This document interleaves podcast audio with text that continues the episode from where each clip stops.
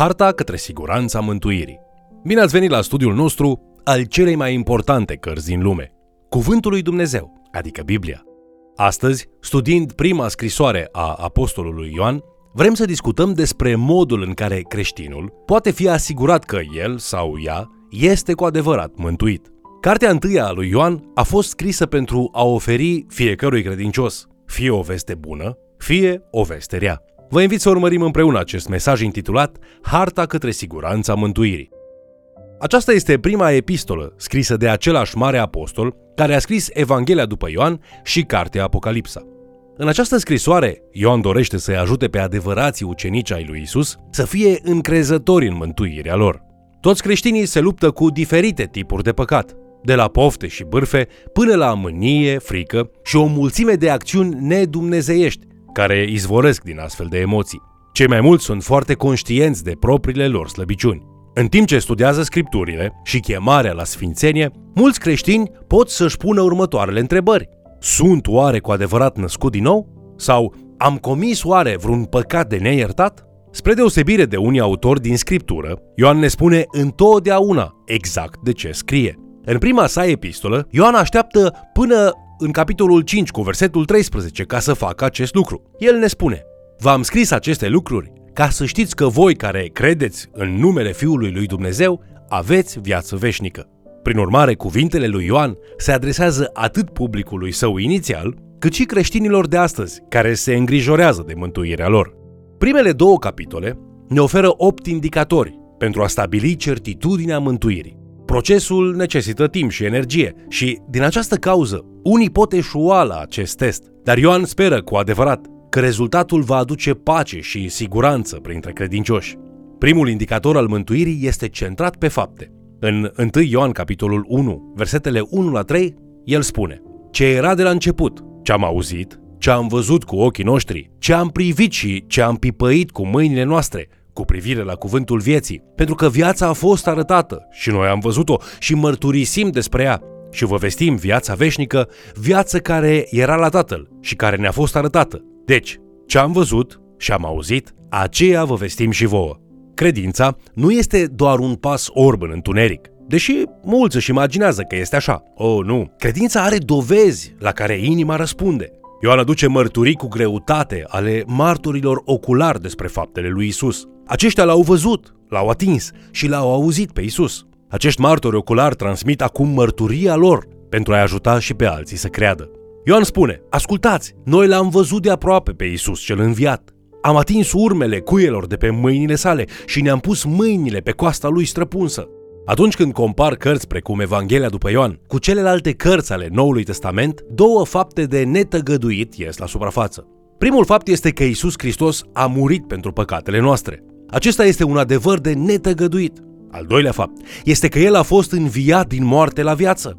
Ambele evenimente au dovezi istorice puternice și ambele apar din nou și din nou în scriptură. Ioan își construiește asigurarea mântuirii lui Isus pe această bază și pe aceste două fapte sigure. Al doilea indicator al mântuirii este credința. În 1 Ioan, capitolul 1, cu versetul 3, cuvântul lui Dumnezeu spune Deci, ce am văzut și am auzit, aceea vă vestim și vouă, ca și voi să aveți părtășie cu noi. Și părtășia noastră este cu Tatăl și cu Fiul Său Isus Hristos.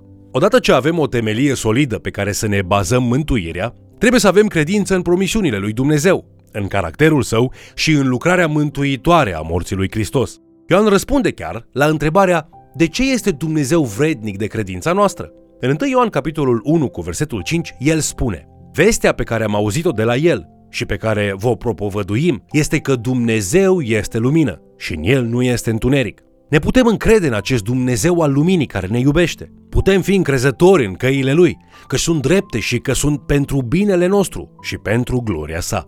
De asemenea, trebuie să avem credință pentru a ne încrede în El în toate aspectele, chiar și atunci când vine vorba de ceea ce spune El despre umanitatea noastră și despre păcat. În 1 Ioan capitolul 1 cu versetul 8, autorul insistă, dacă zicem că nu avem păcat, ne înșelăm singuri și adevărul nu este în noi. Iar apoi în versetul 10, acesta reiterează acest adevăr. Dacă spunem că nu am păcătuit, îl facem mincinos și cuvântul lui nu este în noi.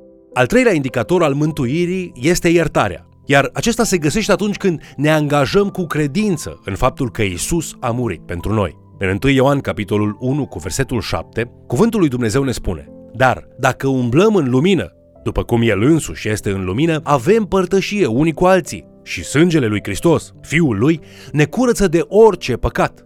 1 Ioan, capitolul 1, cu versetul 9, continuă dacă ne mărturisim păcatele, El este credincios și drept ca să ne ierte păcatele și să ne curețe de orice nelegiuire. În limba originală, acest verset înseamnă literal, dacă noi continuăm să ne mărturisim păcatele, El va continua să ne curețe.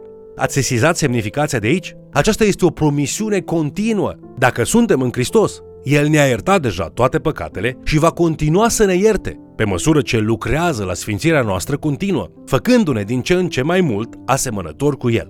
Al patrulea indicator al mântuirii este părtășia. Atunci când credem în mărturia martorilor oculari, dezvoltăm o credință tot mai mare în Dumnezeu și mărturisim și ne pocăim continuu. Suntem membri adevărați ai unei părtășii sacre a credincioșilor. Suntem primiți într-o familie divină eternă. În 1 Ioan 1 cu 3 se spune Ce am văzut și am auzit, aceea vă vestim și vouă, ca și voi să aveți părtășie cu noi. Și părtășia noastră este cu Tatăl și cu Fiul Său, Isus Hristos. El repetă acest lucru în 1 Ioan, capitolul 1, cu versetul 7, promițând Dar dacă umblăm în lumină, după cum El însuși este lumină, avem părtășie unii cu alții. Și sângele lui Isus Hristos, Fiul Lui, ne curăță de orice păcat.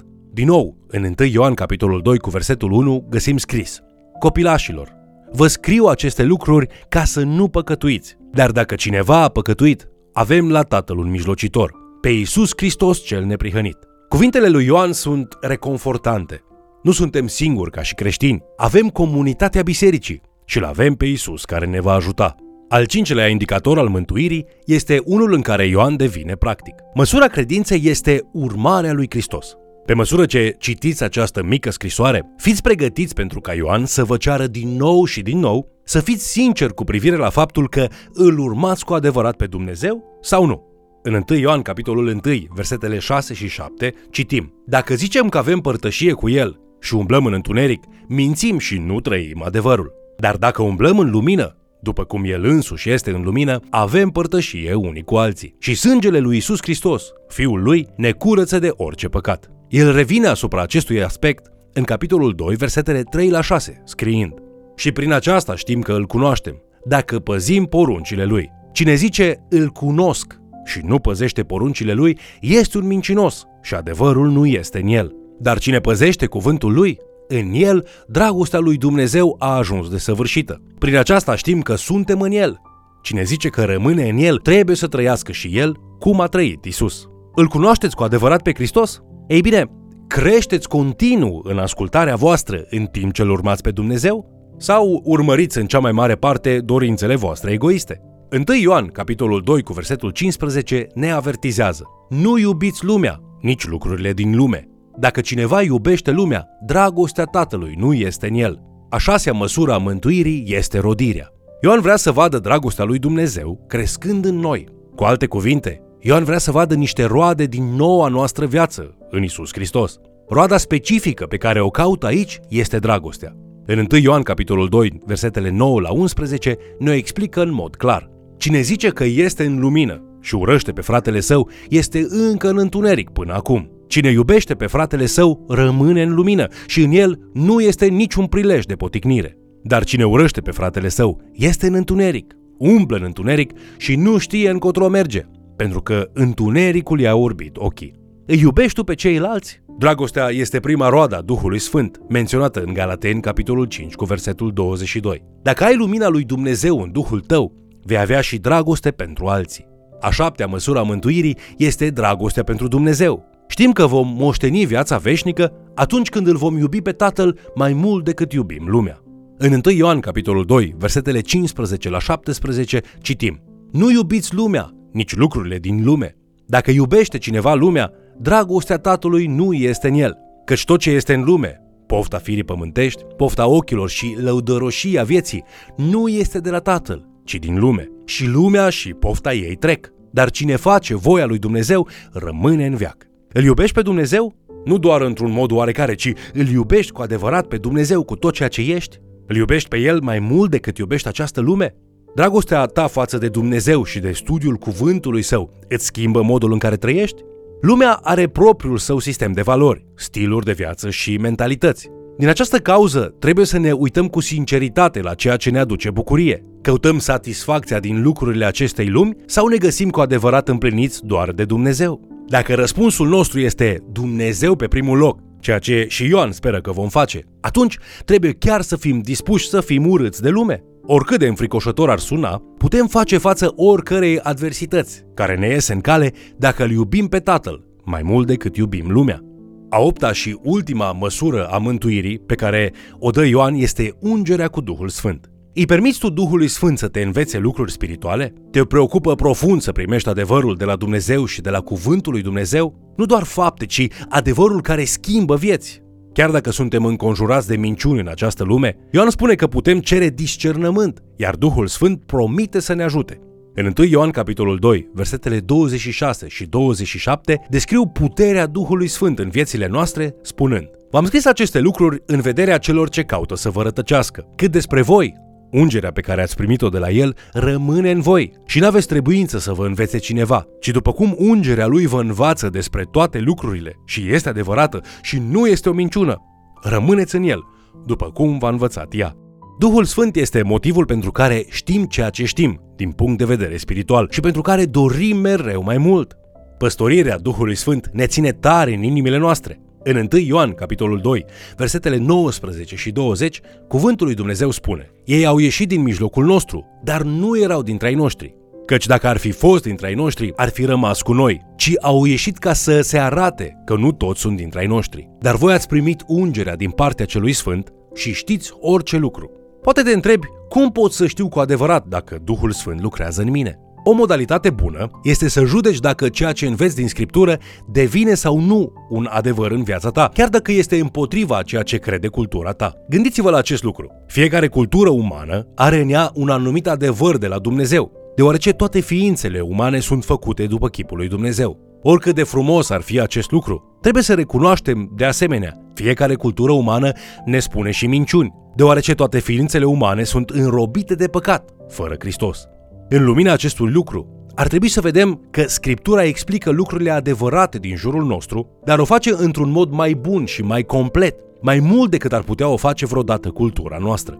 De asemenea, ar trebui să vedem că Scriptura critică lucrurile false din cultura noastră. Dacă acceptăm această imagine completă a ceea ce face Scriptura și dorim să urmărim adevărul ei, atunci probabil că învățăm de la Duhul Sfânt. În încheiere, să ne evaluăm cu onestitate poziția noastră în fața lui Dumnezeu și a lui Hristos. Cu toți avem păcate și avem lupte, dar rezonează modelul general al vieții tale cu aceste opt măsuri ale mântuirii? Dacă da, aveți încredere că sunteți cu adevărat mântuiți și că sunteți în Hristos. Dacă ai picat testul, strigă la Hristos astăzi. Și nu uitați acest lucru. Mântuirea depinde de ceea ce a făcut El și nu de performanța ta. Dacă vă dați seama că vă luptați să trăiți o viață marcată de toate aceste lucruri, cereți lui Dumnezeu să vă întărească acolo unde sunteți slabi. El este credincios să ne ajute în toate împrejurările. Vă mulțumesc pentru că ați fost alături de noi studiind Cuvântul lui Dumnezeu. Nu lua mântuirea și veșnicia ta în prezența lui Dumnezeu ca un lucru garantat de la sine. În lumina acestui mesaj, verifică-te dacă ești cu adevărat un copil al lui Dumnezeu. Dacă da, bine ai venit în familie. Dacă nu, Roagă-te lui Dumnezeu pentru mântuirea sufletului și roagă-L să te ajute să te dezvolți ca ucenic al lui Hristos, luând chipul lui Isus. Până data viitoare, fie ca Duhul lui Hristos să descopere adevărul lui Dumnezeu inimii tale. Te invit să ne urmărești în continuare și, de ce nu, să mai chem cel puțin o persoană să ni se alăture.